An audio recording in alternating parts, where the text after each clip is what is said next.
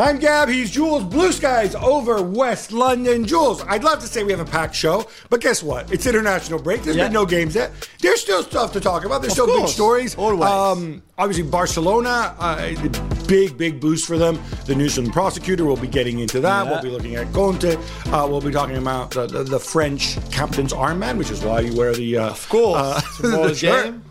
Uh, however, uh, we have to start with the Manchester United sale. Now, where we are right now Yeah. is supposedly, as we record this on a Thursday morning, Qataris, the two main bidders, the Qataris and Ratcliffe, are going to submit their bids. The Financial Times reporting The yesterday. second bids, yeah. Their, their second bids. Uh, the, the Financial Times reporting that Sir Jim Ratcliffe had gone up to a five billion pound bid. Supposedly, the Glazers value United at six billion. Um, presumably, the Qataris have a comparable bid. Um, the but there's a weird, odd twist in this, in that they said that they submitted their bids on Wednesday. And when we say they said, it's not like Sir Jim Ratcliffe say, says, right? These people hire servants, PR servants, to go and talk to people. When you see stuff in the news, it's because there's hired guns, usually our former colleagues Yeah. or other people come from the world of PR, who go and say, oh, this is what Sir Jim is doing. So they tell everybody that they've submitted their bid. The Qataris say that they've submitted their bid. Yeah. And then Raine, who is the company in New York that's supposed to handle the sale on behalf of the Glazers, says, "Oh no, they didn't submit their bids. They asked for an extension, and then supposedly they're going to submit their bids today." I. That, that, It's a bit this just looks confusing, so yeah. weird and cack-handed. Yeah, and it, I don't think it's a good look on the sale of maybe the biggest club in the world, one of the biggest with Real Madrid. It's just I'm not sure it reflects good. Whether wha- whatever is true, what I mean, someone is lying anyway. Um, on Sir Jim Ratcliffe, on maybe the Qataris, if you really want the club and you can go up to five billion. If you can't, you just say like there will be no second offers. I just did one and that's Right. it. If you can, why why waiting a bit longer? Why needing an extension? But as you said when you prepare when we were preparing for the show, the deadline that was set on Wednesday night is not really an official deadline. As in, like if it's not by then, then it's over, kind of deadline. Yeah. And obviously, Sir Jim Ratcliffe has history with like ignoring deadlines and Raine altogether. I, you know, it's funny. You, you may use the word like who's who's lying, who screwed up here. Normally, when you have people misdirecting, it's because they gain an advantage somehow, right? Yeah. Um, in this case, I don't see how anybody gains an advantage. So I don't see how anybody. I, it's it's more like if there was a screw up. People called it farce. It's a farce by incompetence and because somebody screwed up. Whether Yeah. Raine screwed up, whether it would have to be on the other side. It would have to be the Qataris and Sir Jim both screwing up at the same time, saying they'd lodged the bid, and Raine saying no, you didn't. Um, nobody gains an advantage from this. No. It's not like they get more time. Yeah, they get an extra 24 hours. I mean, but it's like it's what difference does that make? for a final exam on a bid like this, right? So um, I I presume the mystery will be solved. But what we do know is these bids will come in, Yeah. and this is why I cannot emphasize this enough. All these people, I know look, we're in the media business, we generate content going on about the deadline, that Raine has a deadline, it's a firm, you know. This is not like Roman Abramovich selling Chelsea, where the government said, all right, you got to sort this out. The Glazers can sell, they cannot sell. Mm, The exactly. Glazers can buy out their siblings, and the Glazers can take on more debt. The Glazers can get minority investment. They don't. Have, they, they they can sit on the rear side on the rear ends and do nothing. Exactly. So these deadlines don't really mean anything. No, and I think the, whatever happens in this process, I think the door will always be open from the glazer. If anybody wants to come in six months time or Yeah. year, eight time, let's say they don't sell, with a bigger offer, with a consortium that can get up to six billion by with multiple investors, not just Sir Jim for or Ineos or just the sheikh from Qatar, then they will still be listening, I'm sure. You know, Right. and that's that's that's the thinking here. Now that we're hearing that, yeah, maybe they, they never were that keen of selling. Certainly, some of the siblings. Uh, we know that Sir Jim wants the 69% that the Glazer own, which is not the full 100%. Right. Maybe he needs someone else investing with Yeah. him for the remaining, for the rest of the of the shares. The Qataris will go for the whole 100%, debt free, etc., etc. Maybe you need, maybe the, even the Qataris need somebody else to come with them. I, I don't know. They want six billion. Yeah. uh, supposedly six billion pounds, which is six and a half, maybe maybe cl- closer to, to, to, to seven billion dollars. Yeah. Um, that would be what nearly twice the most expensive sports franchise ever sold. Yeah, you're right. The Denver Broncos last year, last, year for 3.6 uh, pounds, I think it was, and I mean six billion. Just to go back to your point about even the richest of the richest don't. I mean, it's a lot of money. Six billion And- for a football team. Well, the other thing is in this climate, and you have a situation where obviously there's there's essentially there's a global recession and there's high inflation, right? Yeah. Uh, and there's and they're raising interest rates. So that means that if you're going to borrow money to finance your bid, it's difficult to do because it's it makes it even more, More expensive, expensive, right? exactly. Um, and also because there's less money sloshing around, uh, there's less people who are saying like, "Oh, look, I have an extra you know, half billion lying Yeah, around. Let me join Sir Jim." Right? Exactly. Uh, these are a lot of dynamics that people don't always understand, and it's and it's the same thing. Like I said, with the Qataris, with the Saudis, with so on. Yeah, these people have a lot of assets, Yeah. but a rich person doesn't just sit on his on his cash. He invests it Yeah, in different types of, of assets, some of which are more liquid, some of which are less liquid. And many times, if you have to sell an asset to raise money to buy another asset, like say Manchester United, you might not want to do it now because there's a recession. And the value of your asset might be less than it was before, right? So you don't want to take a loss on that. And that's So- why I think it was interesting to hear Sir Jim Ratcliffe in his interview, I think with the New York Times, he did on maybe Tuesday, saying like he would not overpay for something. He didn't mention Manchester United per Right. se, but he said like we can't we can't overspend just because someone set a price. And if it sounded like you want the six billion, there's no way I would pay six billion for something I don't believe is worth that. Right. And he was saying clearly, I'm, I'm happy to pay what I think is worth the price for something I want, but and I don't. I, I think if you really want the six billion, and maybe the six billion is to get five or five and a half, and they might be happy in the end. But if really they want the six, I don't think they will get it. And I think establishing what something is worth, it's pretty remarkable because you get a whole range of of calculations and valuations, right? Uh, When Chelsea were sold, and that was a forced sale, I spoke to a number of people who do this stuff, and they said, "Oh, well, a fair price for Chelsea, given they need investment in the stadium, and you know they." Abramovich lost what a million a week over the. Yeah. Uh, he says like I think you know it should be something like most people are saying it should be be- maybe 1.5 billion, right? And instead it went to 2.5. Yeah. I spoke to somebody else who has bought and sold a football club and whose business is financing sales of football clubs and says, oh, the real value should have been like three and a half billion. And it would have been that if the government hadn't forced a sale, if there could have been like a normal auction and yeah, whatever. and bidding and stuff. Uh, that's why, for me, um, when people always bring up like the, the Forbes list, like these are the world's, like they have no idea.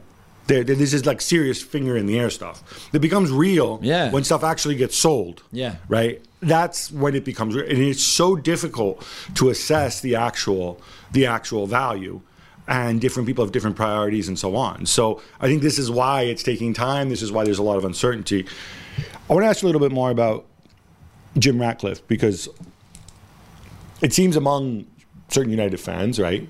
Oh, Qatari is good because they're they have access to unlimited funds, which means we'll never be cash strapped and we won't have debt and whatever. yeah. Ratcliffe good because you know he's a local Manchester Of course, boy. Yeah. Good. Um, what's Ratcliffe? Well, two things. One is we know Ratcliffe's been invi- obviously heavily involved in in uh, cycling. Yeah. What's Ratcliffe been like as an owner of of Nice? It's a, it's an interesting one. I mean, he, he also owns Lausanne in Switzerland. That's not been doing well, and the, the decisions that he, not directly Jim Ratcliffe, but the people that he put in place there have taken haven't haven't worked out yet. And it's in a way a little bit similar with Nice in the sense that I think they they have done some really good things uh, in their scouting and recruitment to go for young players. Clearly, with the idea of having a young team with a lot of energy that can bring you success. even if that opens the door for bigger clubs to come and then push those players. Sorry, is that like Ross Barkley, Aaron Ramsey, these guys? no, no, this is the let young. Me, let me come to that. No, no, no, let me come to that. Because I think the most important is the, the, the policy of young players, like Khéphren Thuram, for example, uh, or Todibo, those kind of guys. Um, great. I think he started well. They went and got Galtier, for example, who again I think for a club like Nice is good. Uh, after after Patrick Vieira was was sacked, um, so y- you could see what they were doing, and I think that was quite promising. And then somehow it changed. It changed. They went to get Lucien Favre as a manager, which was a huge mistake, because even yeah, you can think that he was at the club before under previous ownership, did really well. It just never, it would have never worked with this the squad that they were building and this kind of new younger policy. Right. That was the wrong choice. Lucien Favre, perhaps, for those who are maybe not familiar with him, would it be fair to say they hoped that he would kind of be a poor man's Ancelotti in terms of man Yeah. manager, smart, pragmatic, but everybody stuck, likes stuck him? 20 years ago, which Yeah. I think Carlo has evolved with Right. his time, it'd be like Sir Alex. Favre, as good as he is, is still like he was 20 years Right. ago. And then Sir Dave Brailsford, who was very good in cycling, obviously, and had a lot of success there, uh, time getting involved in Nice, becoming this like unofficial sporting director type of guy, and that's when I think I had I had serious question marks about what is Jim Ratcliffe doing really, because why would you trust in Dave Brailsford, who knows nothing about football? To go and run a club like Nice, so hence then the Aaron Ramsey, Ross So- Barkley, Kasper Schmeichel, all those I- weird signings from the Premier League. So the, just some context on, on Dave Brailsford for those who don't know. He was cycling used to be a thing that people in Britain didn't really get, right? Uh, until maybe 15, 20 years ago, right? I mean, Yeah. you know, they were always rubbish. Or there were a couple Scottish guys who were good in like the 80s, right? Yeah. Uh, and then generally, right? Cycling, you know, leave it to the French, the Belgians, the Italians, Yeah. the Spaniards, maybe the odd Colombian and whatever, right? Yeah, but you guys, yeah, you know, stick to something else, right? Stick to Speedway. And then all of a sudden, they all got really, really good. And Dave Brailsford was seen as some kind of sporting guru. Everything exactly, touched. yeah. The And it became- masterminding all of that. yeah, the whole idea of marginal gains Yeah. and stuff like that, and like letting them bring their own pillows and sheets and having hand sanitizer so that they wouldn't, you know, catch a flu, all this stuff. Then it got a little bit hairy, right? Because Yeah. some people got into some trouble. Yeah. I don't know the exact ins and outs because I don't follow cycling because I've lost interest in it a long time ago. Yeah. I, do you know what I'm talking about? Yeah, I think under Sky, and even when Ineos took over Sky as the uh, the cycling cycling the, the cycling road team, uh, they certainly had to answer. Let's put it that way. A lot of questions about doping and Performance rumors. enhancing drugs. yeah allegations and things like that and they i think they've been kind of okay with the outcome of it certainly sir dave Brailsford but um, he left cycling really quickly to Wasn't start somebody accusing them that they had like a little engine in one of their? I would jump. yeah again it's rumors like- yeah yeah, yeah that's the right. they're not the only ones by the way Okay. yeah, yeah. Yeah, he's cycling. mechanical doping Yeah, yeah, I, I don't have much faith in Mechanics anything in that sport. But anyway, sorry, I jumped in there just to give people some context. This- guy Dave Yeah, was highly was highly respected, maybe tarnished a little bit, but still Yeah. a very smart guy. I know people worked with him, you know, super smart. super smart. And then Sir Jim Ratcliffe said, "Hey, why are you? Why don't you come and become this Ineos head of sports, basically?" Uh, because Ineos are involved in a lot of sport, from sailing to Formula One to football to cycling, all of that. So that was his role. But then he took, I think, clearly a lot of enjoyment by being involved in the football side of Ineos, especially at Nice, where he spent all his time. He was uh, on the Friday where Sir Jim Ratcliffe visited Manchester. He was with him, so that makes me think that he wants to get heavily involved in the United process and maybe United if Sir Jim Ratcliffe, you know, wins wins and, and buys the club. And again, I'm sorry. But you remember when Clive Woodward, so England won the Rugby Yeah. World Cup in 03, then Clive Woodward be- became this guy where any sport will, will call him and say, hey, why don't you come and have an audit or help us Right. try to find. It just doesn't work like this. And I, for me, Brailsford at Nice has done more bad things than good things. Yeah. This, I, I mean, this is a fascinating topic. The idea of the transferability of from one sport to another. Yeah. The winning mentality. If you're an organization guy, can you work across it? Um, there's there've been some successes. I'm thinking of you know Julio Velasco, who he was a volleyball coach from Argentina, very successful in Argentina and in Italy. He then moved into football at Lazio in their heyday. Did you know did some very very good things there. But it's really difficult to do. Yeah. And then as a layperson, if you're Brailsford and you're the genius marginal gains, I'm thinking, what's the marginal gains with Aaron Ramsey, who hasn't, you know, who's hardly kicked a ball in club football in two years? You know, Ross Barkley was a big gamble. Yeah. Schmeichel didn't quite work out either, right? At the beginning, now he's better. Ramsey has been really good lately. But yeah, you're right. And they Hey. changed manager because they realized Favre was the wrong appointment. And they went with Didier Digard, who was the assistant coach, reserve coach previously. And this is working out really well now. But this is this is a key time. And you, just to finish on Ratcliffe, I think people in France and Nice fans don't really, and maybe because it's, we don't know if he's going to buy United. So if he doesn't buy United, if you're a Nice fan, you're, it's okay. It's still your main, his main club. But what does that mean for Nice if Ratcliffe buys United? Because since he bought Nice, he's been like, I want this club to go into the Champions League. I want this club to compete with PSG and Lyon and Marseille, Monaco, blah, blah, blah, blah, blah. I want this club to go and win titles. And I'm going to invest for it. I'm going to work hard for it, etc. If you buy United, where is your focus? You can't have the two clubs in the Champions League. It's, it becomes more Well, worrying, I think. And and this is this is my other question about again for those who don't follow Ligue 1, right? But from the outside, it would seem okay. You've got Paris Saint Germain who outspend everybody else and whatever, but France are are getting four Champions League spots, right? So you've got three other slots there. You have Marseille, who is a legit, you know, historical giant, but they've got but serious budgetary restrictions, and they're kind of doing it with smoke and mirrors. You have Monaco, who always have to do it by being creative with a young player here Yeah. and there, and the money, whatever. You know, Nice is a big city, fantastic stadium. yeah. Uh, there's money in that part of France. Yeah. Uh, I would have thought you say, all right, let's chuck in. let- let- Let's make a serious investment. Let's go to the next level so that maybe we can't compete with Paris Saint Germain, but we can certainly compete with Marseille. And we are, you know, we, we can really make a run for number two. And then if Paris Saint Germain falter, Yeah, maybe we yeah, go to number one. Instead, in France, what do we have? We have Lille on a shoestring year after year, right? They're up there, they're competing. We have Lens even more so. You know, they they're only getting promoted what three years ago, something like that, Yeah. right? They're up near the top. I, if this is going to be his approach, that it's going to be organic growth. I wonder how that goes down at Manchester United because It has to be different, don't you think? You can't. so it has to be heavier investment at Manchester United. Surely, you, and I think they know that. They must. I don't know how much money they would allow or, or make available for transfers in the summer if they buy the club, but you would think that you can't. It's a different. It's a different world. Really, you know, he's invested a lot. I think overall since he took over, I think it's 200 million euros in in transfer, you know, in recruitment, which is great. But that will that will buy you one Harry Kane and a Yeah, couple of a- like young players, maybe. Yeah, I, I think you need you need to look what is it as a proportion of club revenue that he's willing Yeah. to put in. I think that's and obviously United's revenues are a lot higher than Nice's. Um, what impact do we think this is having on Ten Hag, on the club?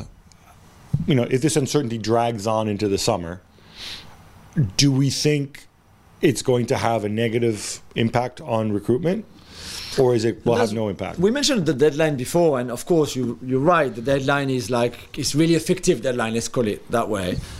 However, there's a point where you need to know who's in charge in the summer because, as you said, that will impact naturally the transfer policy. If the Glazers are still there, but the sale is still, the process is still going on, the Glazers are not going to spend hundred, hundred of millions on new players if they're still thinking about selling the club. Why would they put their own money when the club is about to change hands, for example, right? Well, they could just simply take on debt, which obviously would affect the price at the other yeah. end. But again, Um, that would be complicated in a way. It's interesting because we had a lot of reports, Mark Ogden and Dawson and others saying, well, the club spent their money last summer. They're not going to spend, this is assuming the Glazers stay, right? Yeah, yeah. They- you know, they're going to try to grow with what they have this coming summer. Um, who knows? I mean, clubs say a lot of things, right? uh, and then they change their mind and whatever. Maybe Ten Hag might say, well, mate, now help me out more. I showed Yeah, you the yeah.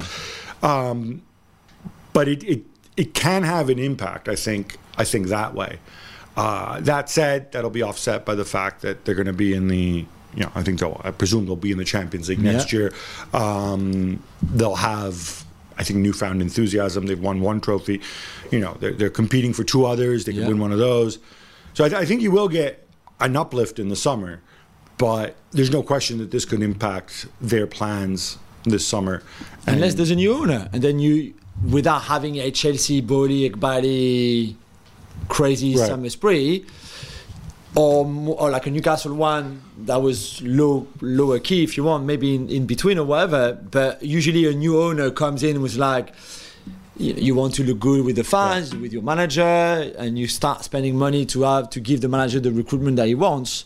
So maybe in that case, it would be better if you're a United fan to see a new owner coming in, unless the Glazer says we're staying and we're investing in the stadium, in the training ground, and in the squad, and they make that clear. So be interesting to see. Oh, interesting. United need help in midfield, so maybe we'll see Aaron Ramsey back in the Premier League. How about that?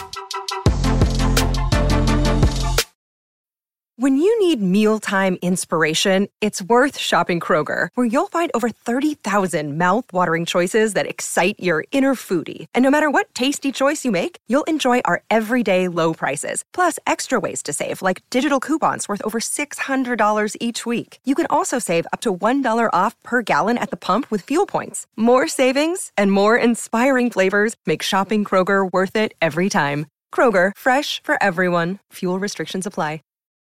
All right, enough United, Jules. How about some quick hits instead? Let's go, Gab. Now it's been five days since Antonio Conte has accused his players of being selfish and reminded everyone of Spurs' perpetual underachievement under these owners, winning close to nothing. I think they did win a League Cup in the air, in Yeah, but Juan still. Oh yeah, wow. Um, now, despite all this, Yeah, he hasn't been sacked yet. He's still there. he's still there. And no, people are like, oh, they're discussing his compensation. Like, as we said, nonsense. Well, right? no, they might- Three months. Yeah, but they might say to him, "Listen, your the way you talked about the club is unacceptable. We don't gonna we're not gonna pay you off the, your remaining wages, but instead let's find an agreement somewhere." else." You know, the, and lawyers are getting involved, which, as you know, because you hate them, it's never easy when lawyers start uh, getting involved. So. I, I really don't think he will be there when the Premier League comes back. I have to be honest. I think Ryan Mason will be in charge. Uh, I think even if he remain, he still has some support from some players in that dressing room, like Kulusevski. I think he's got his boys there. I think overall, there's a fracture between him and the dressing room, and there certainly there must be a fracture between him and Daniel Levy, Joe Lewis, people in in, in that board. Fabio Paratici. God, yeah, Yeah. imagine. Uh, now, okay, I'm not a lawyer, right? As I understand it, they can find some clause in his contract and say this is gross misconduct. This entitles us to sack you Yeah. immediately without thing. You, do that, you go to lawyers for months. Yeah. and the amount of money that's involved here. To what? To save four million? Yeah, like um, which is what you'd pay him, and in the end, it's going to come down to somewhere in between.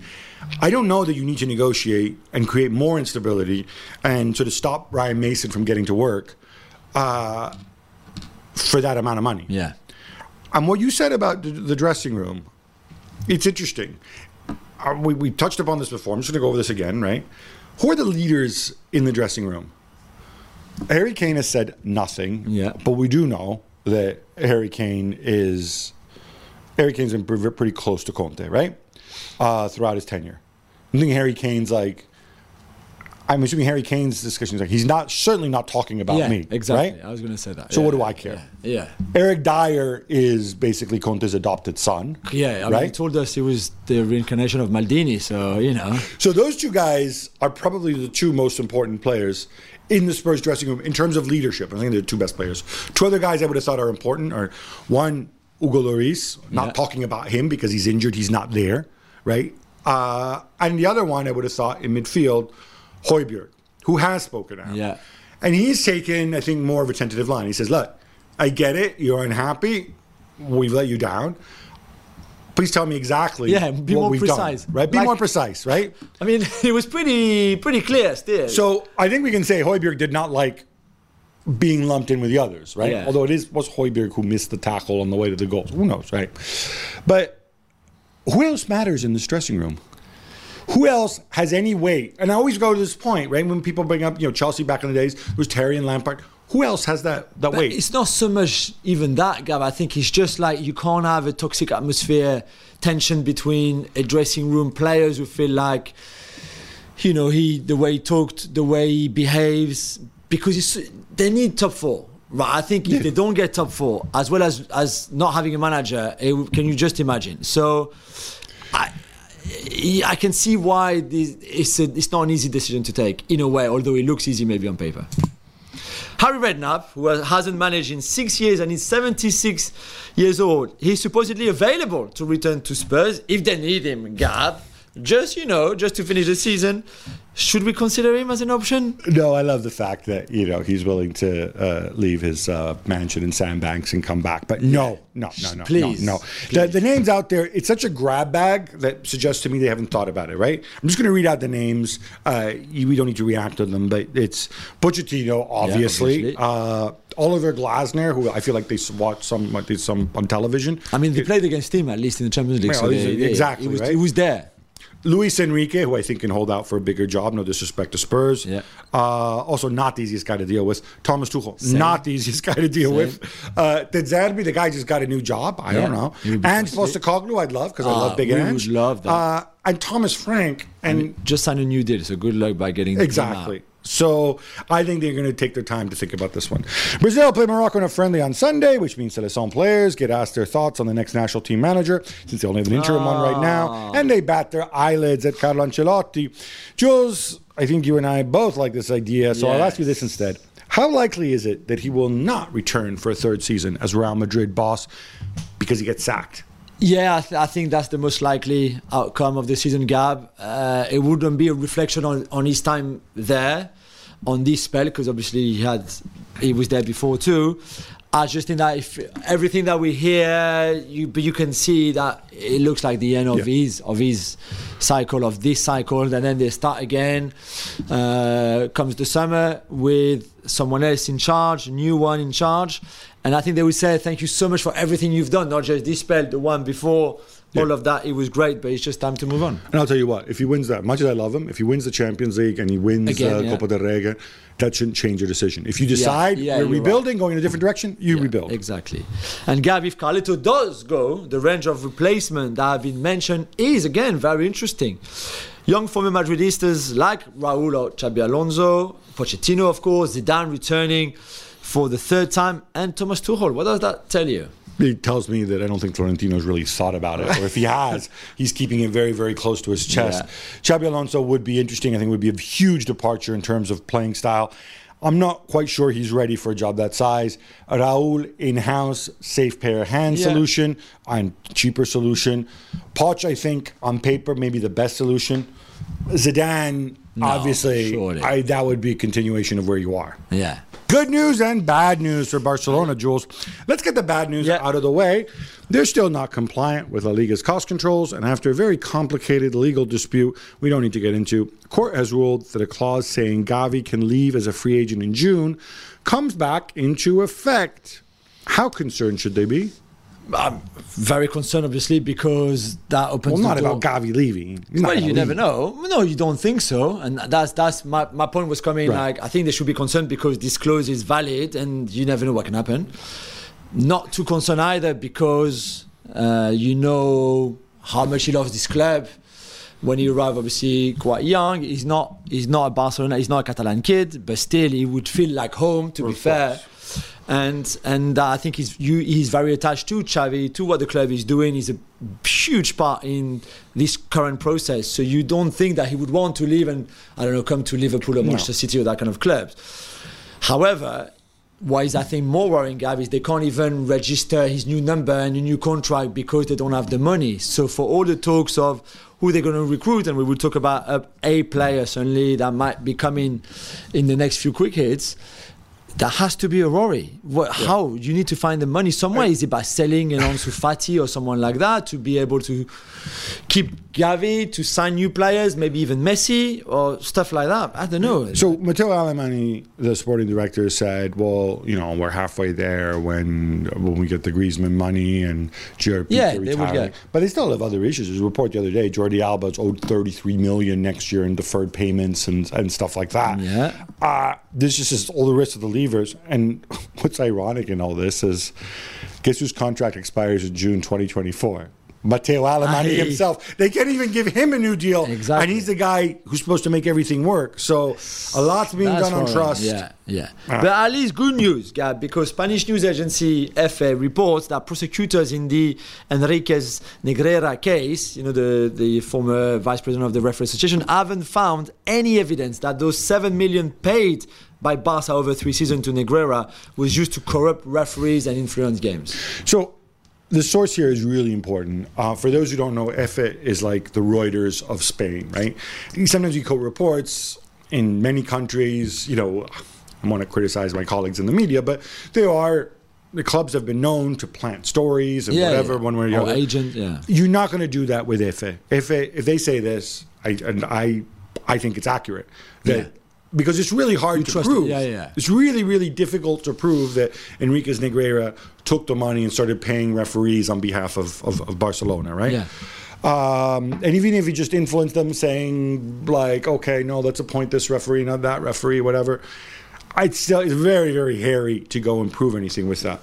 Um, you're left with the fact that then you're not corrupt. You're just stupid because you gave somebody seven million who did nothing for you except for spend it on a lavish lifestyle, according to other stories. Yeah. Um, this, this this story is a stain, whichever way you do it. The good news is. It looks like they're unlikely to face criminal Yeah. prosecution, which I think is actually probably fair enough when you think that, you know, if they can't prove it and it was several um, So they got scammed, basically. they got stabbed by Enriquez Negreira. Yeah, that's another blot Yeah. on Mr. Bartomeu. Well done. Fabrizio Romano and others report that Barcelona are close to a verbal agreement to sign defender Inigo Martinez on a free transfer from Athletic Bilbao. Jules, I feel like this story's been going on for, Yeah, for a years. year, Yeah. right? Uh, can we just knock this out? Is this a good idea? 32 It years is. old, very good defender. Very good defenders. Very good defender. But Do you need it- another centre back? Yeah, I was is this, gonna is this a priority? Is it really where you need to strengthen, considering how little room you have to strengthen your squad? Or certainly whatnot. right now, I'm not so sure you already have Kunde, even if you play him at right back more often than, than a centre back. Araujo, who we said is one of the best defenders in Europe already. You've got Christensen, who's having a really good season. You've got Marcos Alonso, who can play there, who's left footed, by You the way. You haven't mentioned Eric yet. I don't want to mention him. mention Eric Garcia. Okay. I'm all for. I, I love Inigo Martinez, and although I, f- I feel a bit sad for Athletic Bilbao if they don't get any money from someone who they clearly nurtured and went through the academy, etc. Blah blah blah. Anyway, um, He's 32. He's given he's them still, some yeah, really- the yeah, and, and to be life. fair, he arrived from another club before too. So, but still, uh, yeah. I this is not the position I would have strengthened if I was Mateu Alemany, but I'm not Mateu Alemany. So, Italy face England in a Euro qualifier in a few hours' time on Thursday night, as we record this. And Roberto Mancini has called up Mateo Retegui and compare him to a young Batistuta. Is it a good idea to compare your young players to those of the past, especially great names? No, not when they're this young. And I think, yeah, so what? So he plays center forward and he's got a lot of energy and physicality. I, what gets me about it and I'm curious to see him. Obviously, he's I can't wait. I- he scored. He's he's a Boca Juniors guy, but he's on loan at Tigre, where you know I think he's he's averaging one goal every two games. Fine. Um, what I wonder about is who's the big, strong center forward type on the Argentine national team. Oh, look. They don't have one unless you want to get into what Dario Benedetto's story, Yeah, territory, stuff like that, sure. right? So I'm wondering why did Scaloni not call this guy up? That's what makes me nervous. I'm not an expert on Argentine league Yeah, football. yeah. So it makes me a little bit nervous about this. He's 23 now. It's not like he's 18, No, right? that's true. It's not like he's turned down Argentina in the past because of, no, I feel Italian because my, you know, my, my, Even my, my Mancini grandpa- said that he was expected Retegui to say no to Italy because he wanted to play for Argentina. I- I'd be annoyed if I scored that many goals in Argentina. I said, "Well, you, I don't even get included in, in, in, in any kind of marginal squad." So Yeah. I don't know, but I am keeping an open mind Yeah, about yeah, this. It worked out well with Camoranesi, so you know, Yeah, maybe he'll bring a World Cup too. Yeah. Mesut Ozil has retired from football. Jules, he's 34, only made a couple of appearances for Basaksehir here this season. How do you see his legacy? This one's complicated, so take your Yeah, time. yeah. I'll start, and then you tell me what you think. I think he's an incredible talent, one of the most gifted players that we've seen in recent years. Certainly, I think in German history uh, at his peak, and it's probably between 2010 and 2014. So the three years at Real Madrid, then winning the World Cup with Germany. Maybe you could add one season or two with Arsenal at a time where it was difficult under Wenger. Um, I just think that on his day, he was the assist king. He was the, cre- the creative king. Really, I don't think we will see anytime soon someone with that vision, with that passing quality, the perfect pass at the perfect time, on the, with the perfect weight on the ball. Some of those passes, I think, will stay in our mind forever. The goal that he scored, for example, against Ludogorets, where his dummy sat down two defenders, also will stay in our minds.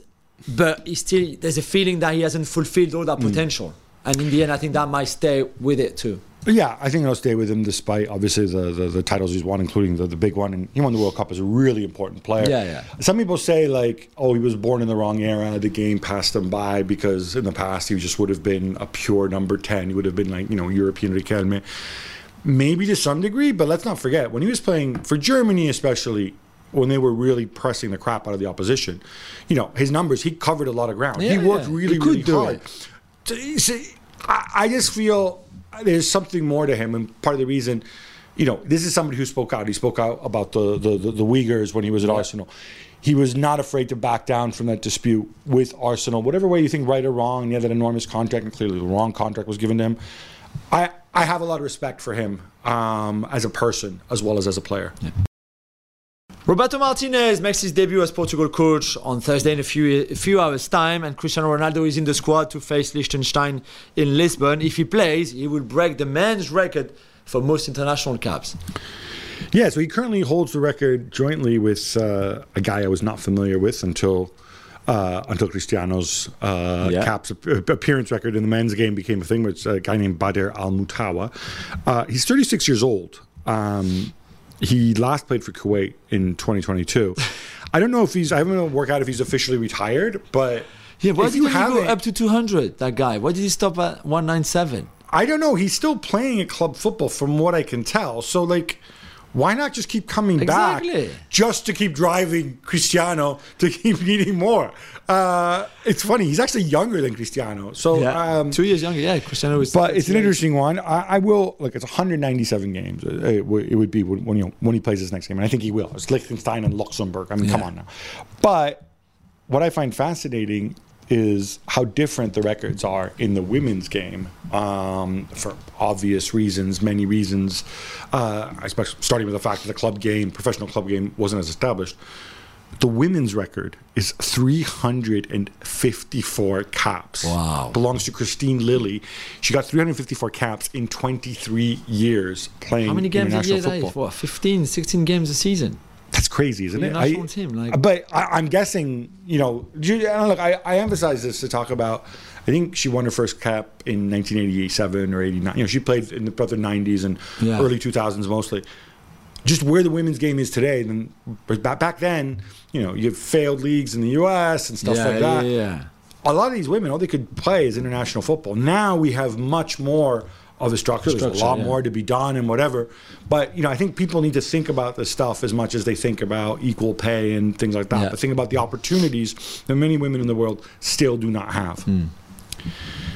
Didier Deschamps has picked the next French captain to replace Hugo Lloris, and it's Kylian Mbappe, which means Antoine Griezmann misses out. Jules, your thoughts? And tell me first, these two really the only alternatives? Yeah, yeah, I think Paul Pogba would have been the third one had it been fit and had it been playing regularly the last year or so. Um, but because he's not, then there was no Varane anymore, who would have been the captain. No Lloris, of course, who was the captain. Kanté injured, obviously. Yeah, but I even th- I'm not sure if Deschamps would have considered N'Golo just just for you know the personality and, and everything, and also the. Is it hard for for Didier Deschamps to imagine a short central defensive midfielder winning a World Cup? As a captain, yeah, As no, a you're right. You're right. At least he would have related to it. to be fair, um, there's two things here. The first one is you can't really. I, I think Mbappe is the right choice, and yeah, you can say is an is he a bit selfish? Is he this? Is he that? Maybe I think he will grow with the armband. He will that will make him more mature. That will make him more collective minded in a way he's he's the best player in the world. He's your best player. Like it's not oft you don't always have your best player as your captain, but more often than not, they are. So it's completely understandable and it makes sense. Griezmann was really upset. Griezmann arrived in Paris on Monday thinking that he was going to be the captain because of his experience. Obviously, he's got three more years of international football than, than Kylian. He's obviously much older. He's turned 32 on Tuesday. Uh, he thought the bond he has with Deschamps was strong enough. The form that he's showing with Atletico Madrid is great. So I think he really believed that certainly at the Euros he would be between now and the Euros that he would be the captain and and lead the team.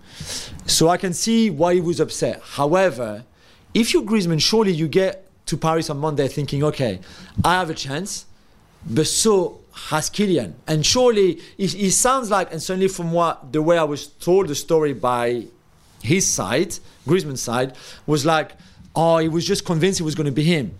You can't just expect something like this when Kylian Mbappe is also a contender, right? And I just think that Griezmann should have prepared himself. Great if I have it and I want it, and I'd be disappointed if I don't have it.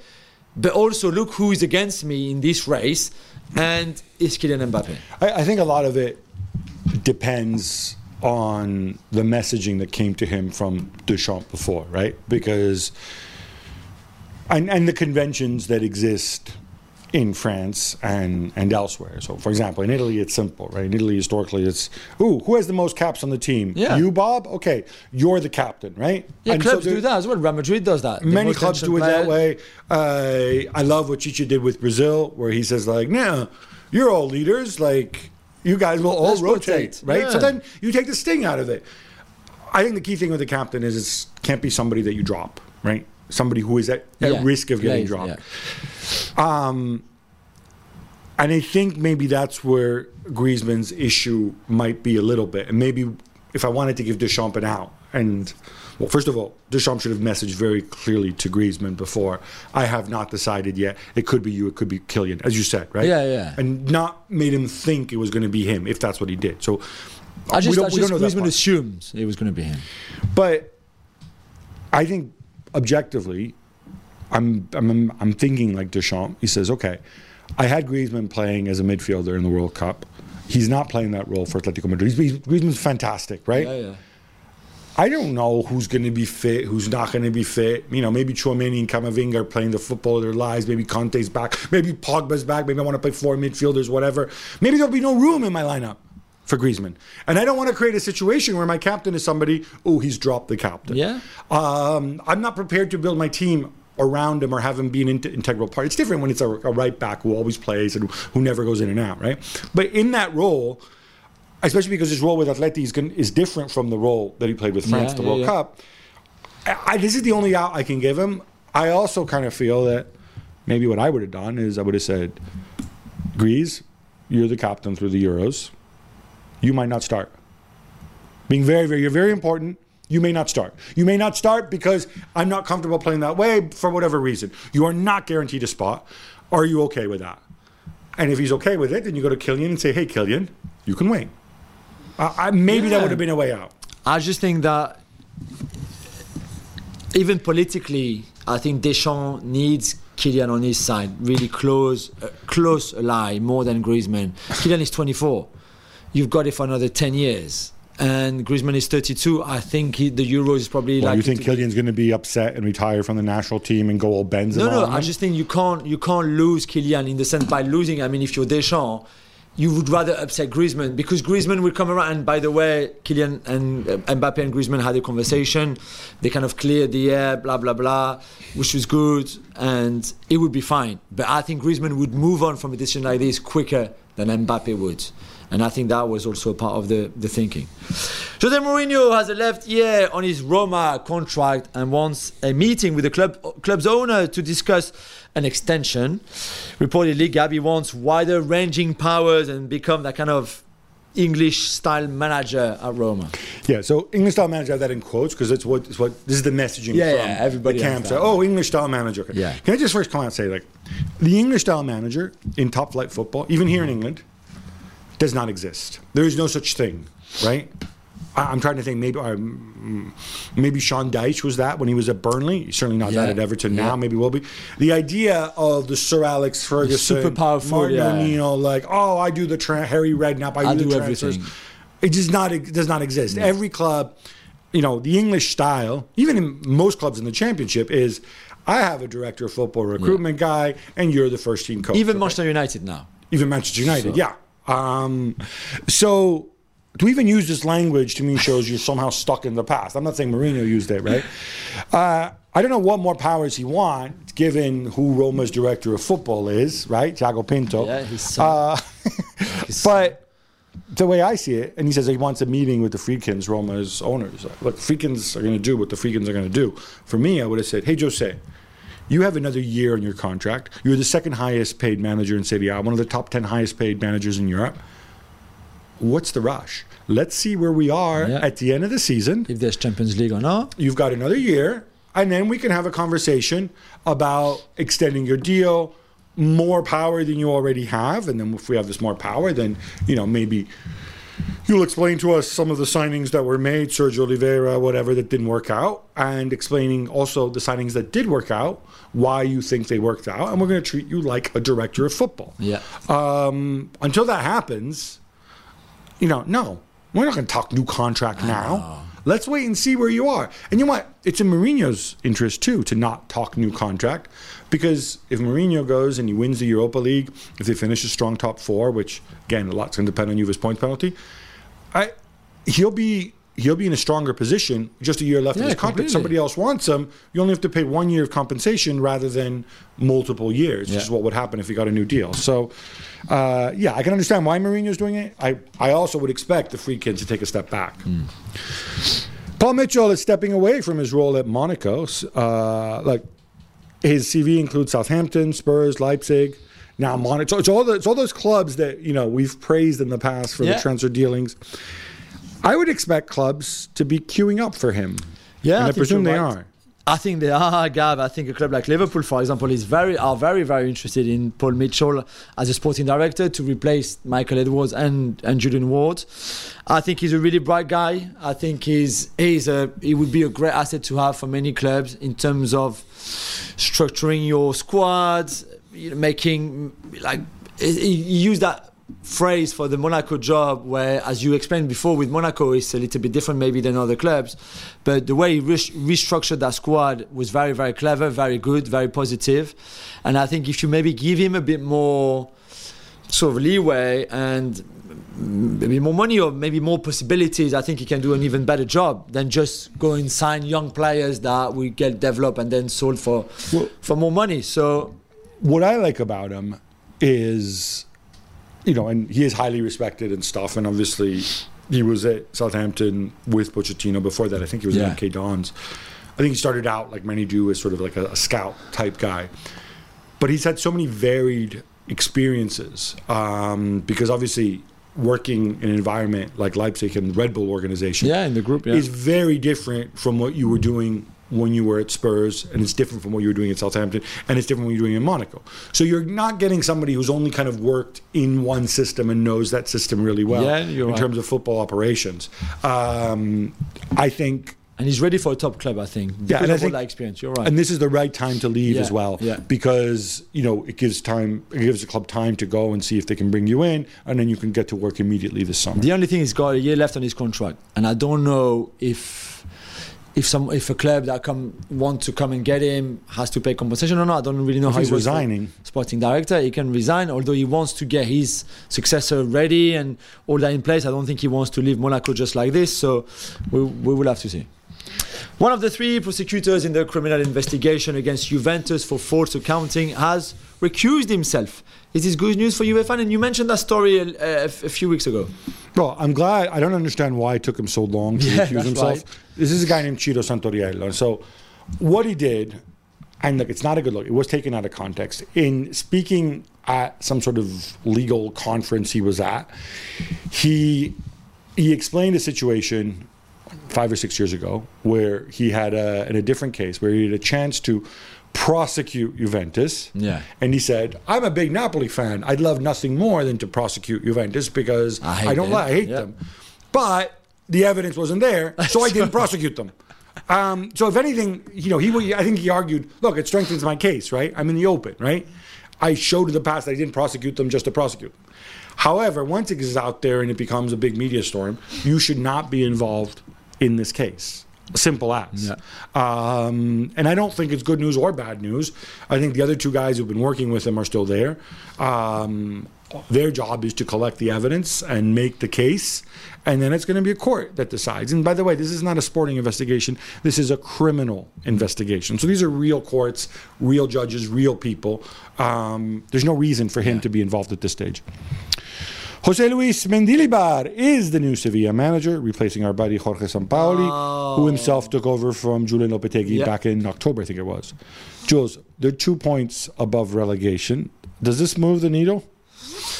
I think they needed a change, to be fair. I think, and we saw the Acuna incident the other day when he was given a, a piece of paper during a game with, I suspect, like tactical informations on it, and didn't even read it. I think the fracture between Sampaoli and the dressing room, the players who've had enough, was too big. They had to make a change. Mendilibar is one of the most experienced managers in, in La Liga. I think he's He's been on the on on a team in La Liga, uh, on the bench of a team from La Liga, in almost 500 games or something like that, just below.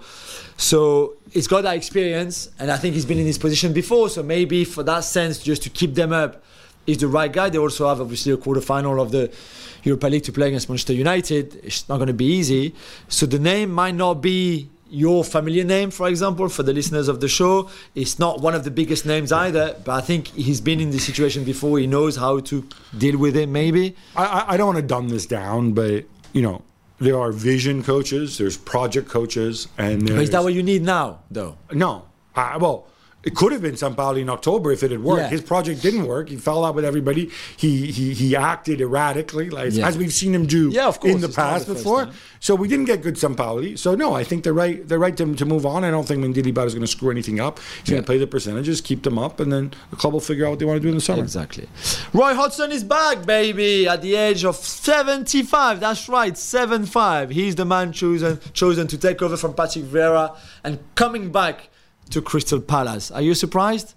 Surely you must be. Come on. That's So I think I've known Roy for I don't I don't want to date myself, no, but but 40 it is- years, you can say. No, it's not 40 years. I'm not that old, but uh, I've known him. He is. but he is. Yes, he made his he made his debut in 1976. The se- seven current Premier League managers were not born you were not born when Hodgson, when Hodgson started at managing. In uh, yeah. Look, I, he's a he's a phenomenal story in the sense that you know this is a guy who's who's English, who's very English, Croydon Roy, very southeast London, and yet you know was not a good footballer. Ended up going to South Africa, going going to various places. You know, got his job in Sweden in 1976 at Halmstads. You know, started winning, started having success comes back way back in 1982. He comes back to England. People are like, "Who are you? We've never heard of you. You were not a good footballer. You must be a rubbish manager." And didn't do well. Bristol City, I think it was. Then goes off again. Ends up coaching uh, Switzerland. Ends up co- coaching Inter Milan to Yeah. a UEFA Cup final. Comes back to Blackburn again, like I think a season or something. And they're like, "Well, who is this guy? Like, oh, he doesn't know the league. Like, and Roy's more English than you are." And I love the fact that many years after that, he got to be England manager. I love the fact because, Okay. you know, here's a guy who is legit English, and just to show the mentality of English football back then, what Roy had to deal with, because he wasn't a good player, because he had spent all this time abroad, people viewed him as with suspicion, like he was some kind of weirdo. I think it was almost worse for Roy, to be honest, than it was for a foreign manager coming over here. He had to overcome a ton of prejudice. All of this is forgotten now, right? This is really important. And then he goes to Fulham, and you know, again, everybody's skeptical. He brought some Norwegian dude, he had Brede Hangeland with him. Yeah. Like people said, like you know, what, what that. And then with Fulham, he takes them to a Europa, to another Europa League final. Tremendous achievement. Yeah, yeah. I didn't know.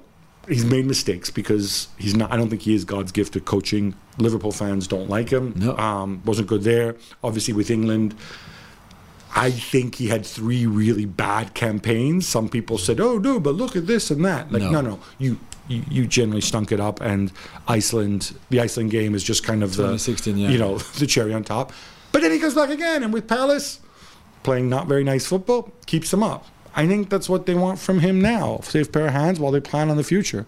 I, you know, I I, don't want to diss him. I like the person he is. I this doesn't make any sense. It doesn't. you would have continued with Patrick McCarthy, Hundred percent. or maybe the actor Andrew McCarthy. I, I don't. Senator I, you, Jim you cite Patrick Vieira to replace him with Roy Hodgson. I don't understand. Yeah, I, I, I'm hoping there's a long-term plan in the offing. I don't know, but that's you know that's the world of Steve Parish. So who knows? Yeah. Oh, let's talk about something happier here. Folarin Balogun is reportedly on oh. holiday in Florida, very close to the Very U.S. close. men's national team camp. Yeah. Jules, he's eligible to play for Nigeria, Yeah. for England, and for the United States because he was born in the city, New York City, obviously. Uh, he's played for the U.S. and most recently for England at youth. level. He's played a lot at under 21, actually, uh, for Yeah. England. Any clues as to what's going through his mind? Oh, and he's an Arsenal player. In case He's an Arsenal player, yeah, on loan to Reims. He was called up by England under 21. I think he was very disappointed not to be called up by Gareth Southgate, and I think he has a point. It's not it's not an issue with Ivan Toney or Harry Kane, but I don't see why you can't include him. I think I think England would be Especially, crazy if if if England miss out on Flo Balogun as an international player, i.e., he chooses the US or Nigeria, I think this would be terrible from an England point of view because he's got the potential to be one of the best strikers in the world in the next few years. I think he's that talented. but he's not done it in the Premier League. So, like, but why don't you take him in this squad and he comes to St George's Park and he trains with you? You don't have to play him. You can play him, but unless you haven't watched him play, and I wouldn't put him. He's played more than a dozen times at, for England under 21. So I'm assuming they already having a, a handle. I, I, I just don't understand why he was not called up. I really don't. I, I, I agree with you, especially with the way this training camp has worked out, where with Rashford pulling out, right? Yeah. So for these two games, and you can say, I, I don't know, it's it's Italy and then I, I forget who they're playing next. U- Ukraine, right? So those are probably the two toughest teams in the group, right? yeah. So you you have. I, I, I hate having a go at Southgate because I really like him, but I can't help myself, right? So your attackers, okay, are Harry Kane, who you know has gone through the trauma of losing his coach or whatever, right? Yeah. You got Ivan Toney, the betting man, right? Yeah. Um, who has yet to be capped. We like him, but whatever. For the wide positions, with Rashford going out, Rashford who could also fill fill in for you up front, right? Yeah. You have Grealish, Foden, Bukayo Saka, great players. Those are three people, and then you have Maddison.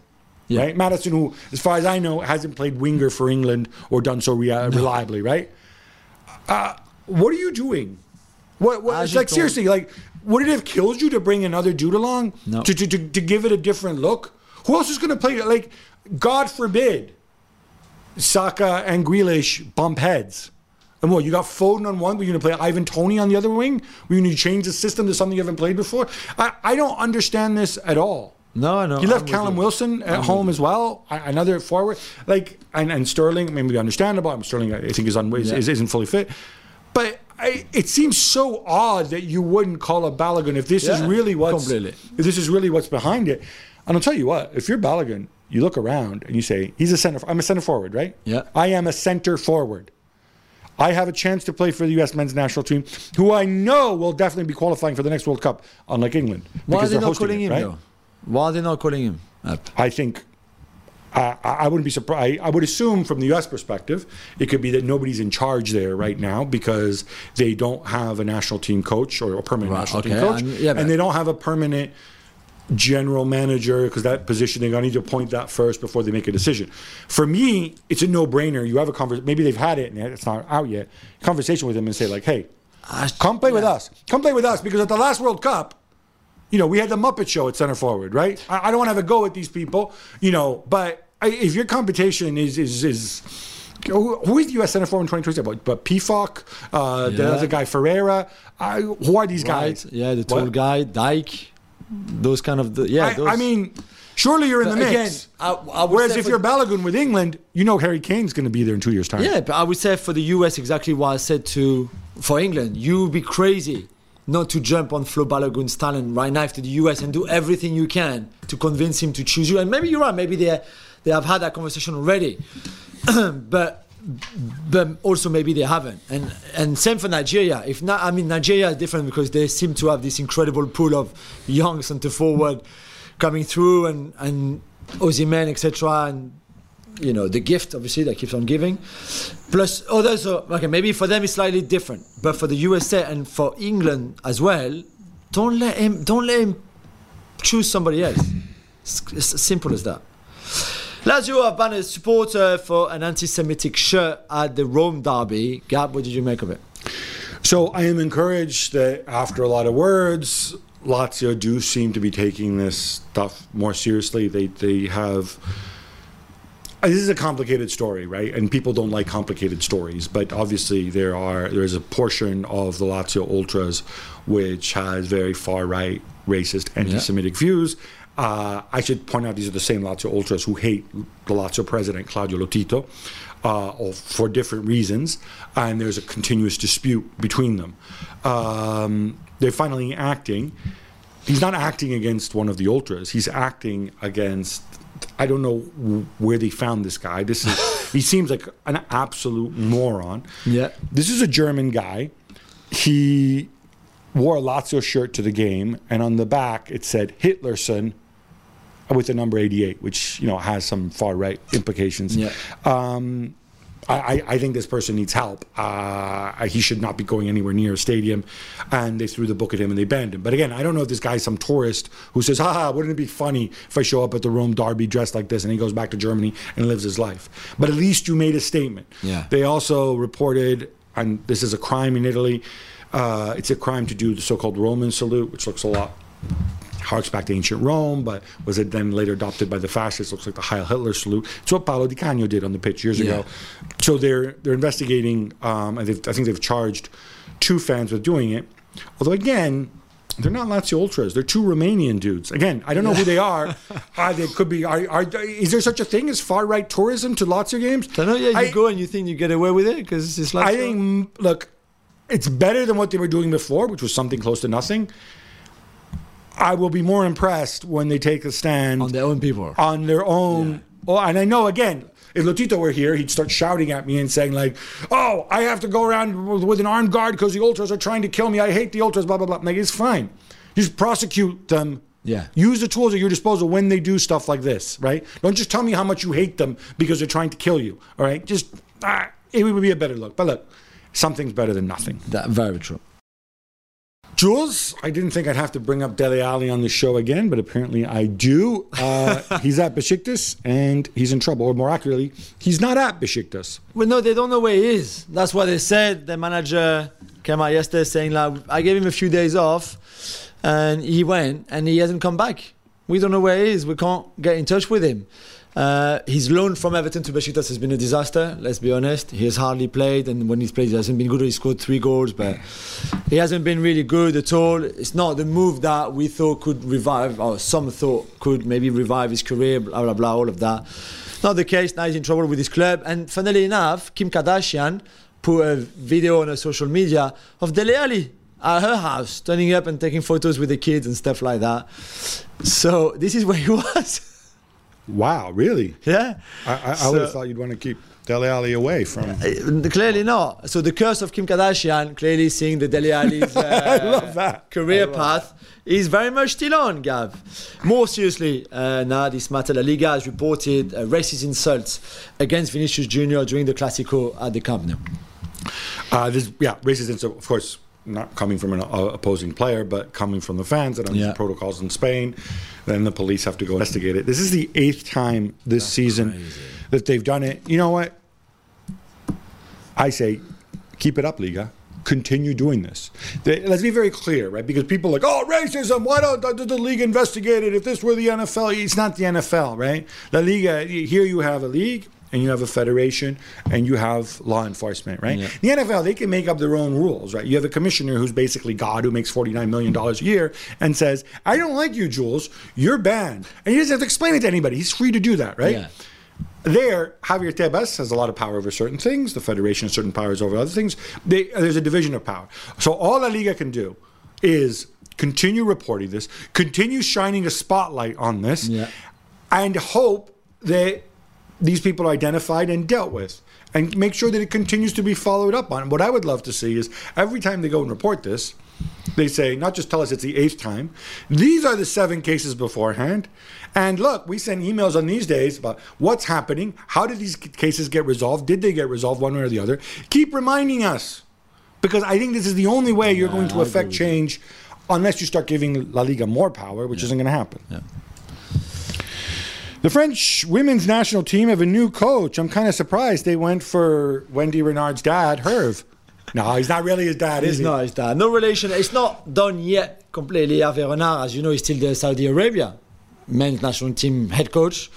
He needs to get out of that contract. Let's give people, for those of us who don't follow African football, tell us who he is and why he is such a cult figure and why he's Yeah, such a he- highly rated manager. He won two AFCON with two different countries. He's clearly very good at uh, managing national teams in general. Remember what Saudi Arabia did at the World Cup by beating Argentina in the opening game. It's not just that. He also like he's got the long hair. He looks like an extra from Miami Vice. He wears like white shirt. he wears the tight white shirt, sometimes with a sport coat. Seriously, like No, he's, cool. He's cool. He's cool. He's- he's cool. And I think he, he was very impressive apparently in his interview with the French FA. He really wants the job. And I think he will get it. Just needs to be. A it will I- take a bit of time. I'm curious, given the success he's had in in African football, and let's say football outside of Europe, he is highly regarded. Yeah. But the dude's French. I think he used to play for Sochaux, if I'm not mistaken. Whatever. What, what is it? If the Ligue 1 teams are they not been impressed with him? Or there's nobody? No, he had a, he had a short stint in Ligue 1. He went for a few jobs. I think he just prefers national. I think he prefers international football. Really. So he has more time to work on his Yeah, on his and tan. wardrobe, Yeah, on his tan. Exactly. The clock is ticking. But sorry, but so he's never worked with women before. He's never worked in women's I football. don't think so. Okay. No, don't think so. The clock is ticking on Adrien Rabiot's contract with Juventus. He's a free agent in June, and now he's been linked to Liverpool. Gab, would this make sense? I don't think it would make sense because he's 28 years old. Because a free agent signing of a 28 year old with Rabiot's baggage, I think, is not what Liverpool need. Um, I have to say about Rabiot, I've made fun of him as much as anybody because I think he's been a dud for most of his career. Hasn't lived up to uh, to his potential. Um, you know, there's been issues. His mom uh, at Paris Saint Germain, as you know well, or what? Like they spent six months without playing. Before that, he was in Manchester City. Some, you know, that's been the story. However, over the past 12 months, he's been an absolute beast. Yeah. I thought he had this very, very good World Cup. Uh, he's been arguably, arguably Juve's best Juve's best player, player this season. Um, you're getting a guy where it seems like everything's come together. His technical ability, which he always had, his athletic ability. Uh, he's been more humble. So if you think he's turned the corner and he's motivated, maybe he feels the clock is ticking. Question is, has he left all this baggage behind? Yeah, then. I think he will stay at Juventus. I think they'll extend his deal. I think he wants to stay at Juventus. I'm not. What's not clear to me is if you're Juve, how much can you offer him? Because he's on a big Yeah. way. He's on a big salary already. He probably deserves a raise based on the season, but you know they're not in a great place Oh, yeah, yeah. financially. International break means Women's Champions League. We had four 1 0 Oh. wins. Uh, Jules, you follow this. I don't, so please contextualize for me. Bayern beat Arsenal at Yeah. home, which I think is a little bit of a surprise, yes? Yeah, it is. It is. They, they, they rode their luck a little bit. I thought uh, they scored, and Arsenal were unlucky not to score themselves. It was a quite heroic defensive performance from Bayern in the second half. But again, next week at the Emirates would be would be the second leg would be even better for it. Now, Chelsea went away from home and they beat Olympique Lyonnais. Yeah, big win. Very good first half for Emma Hayes players. They they took the lead. They could have maybe scored two. They hit the post, Lauren James. Uh, and then in the second half, Lyon were better as you would expect. They improved, but it was just still not good enough to get a, a draw.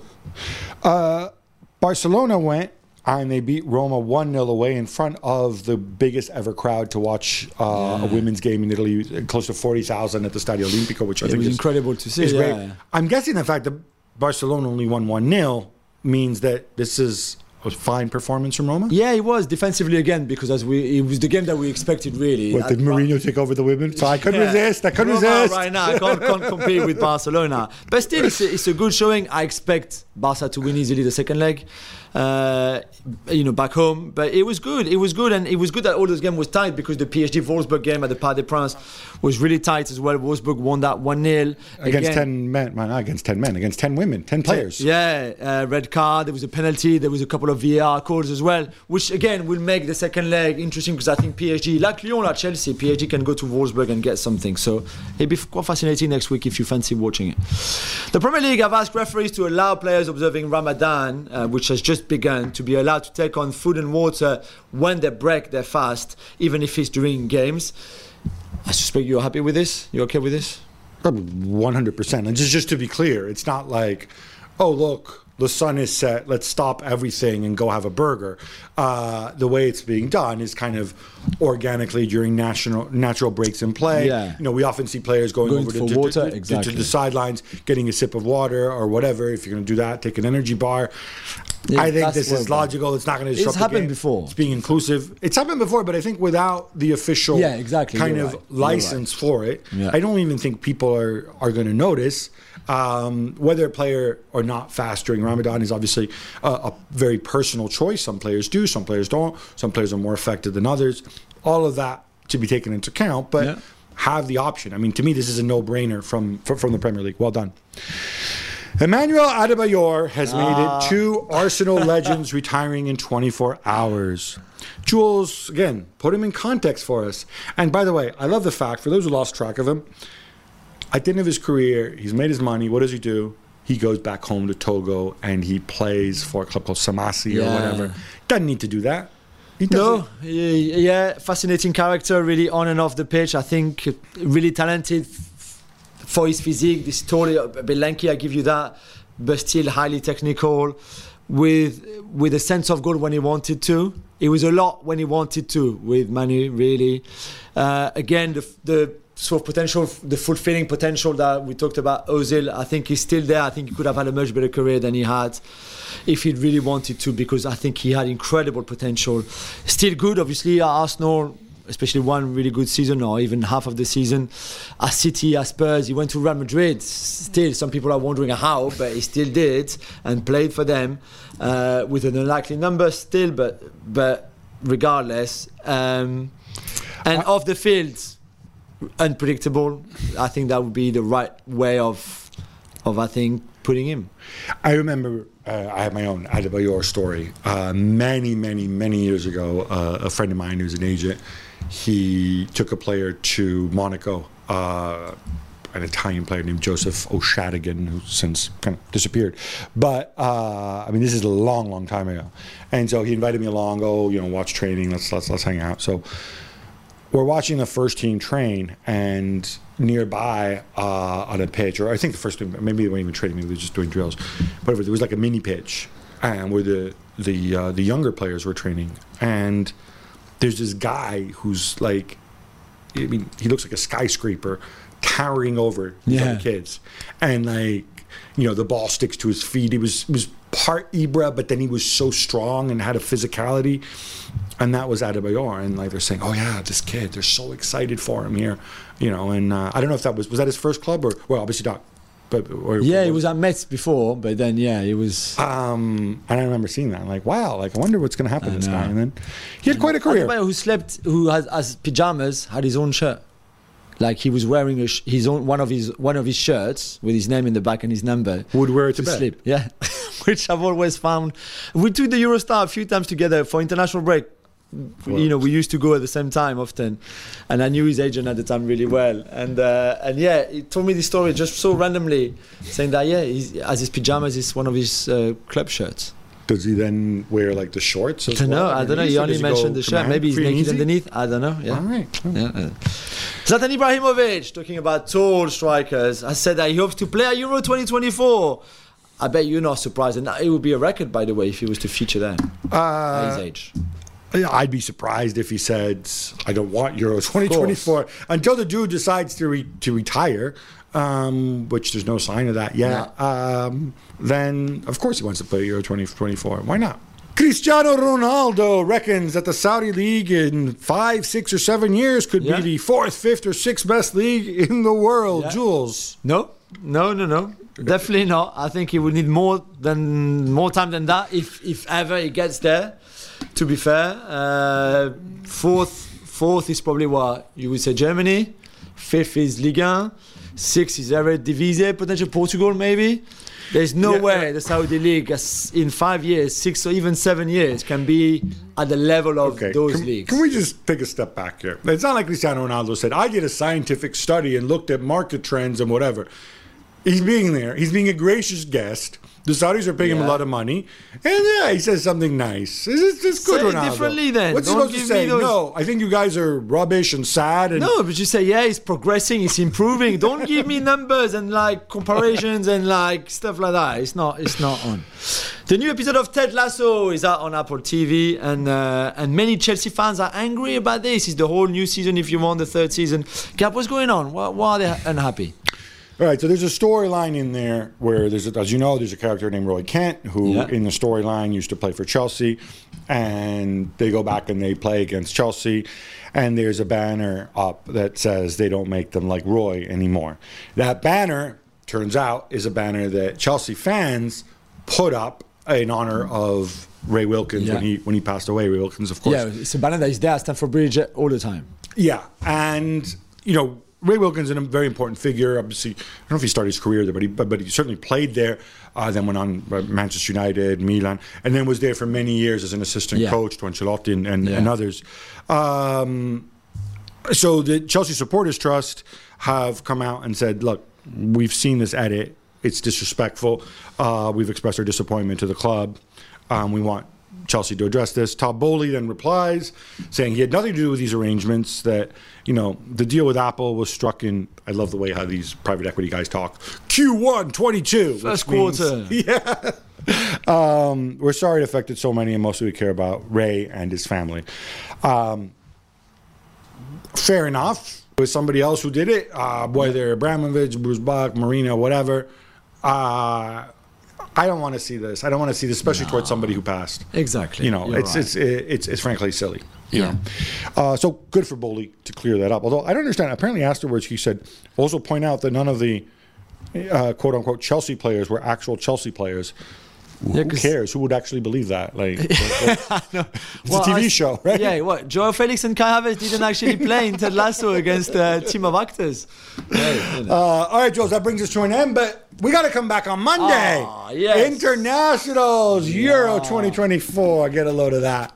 Until then, love the game, love your neighbor, love yourself.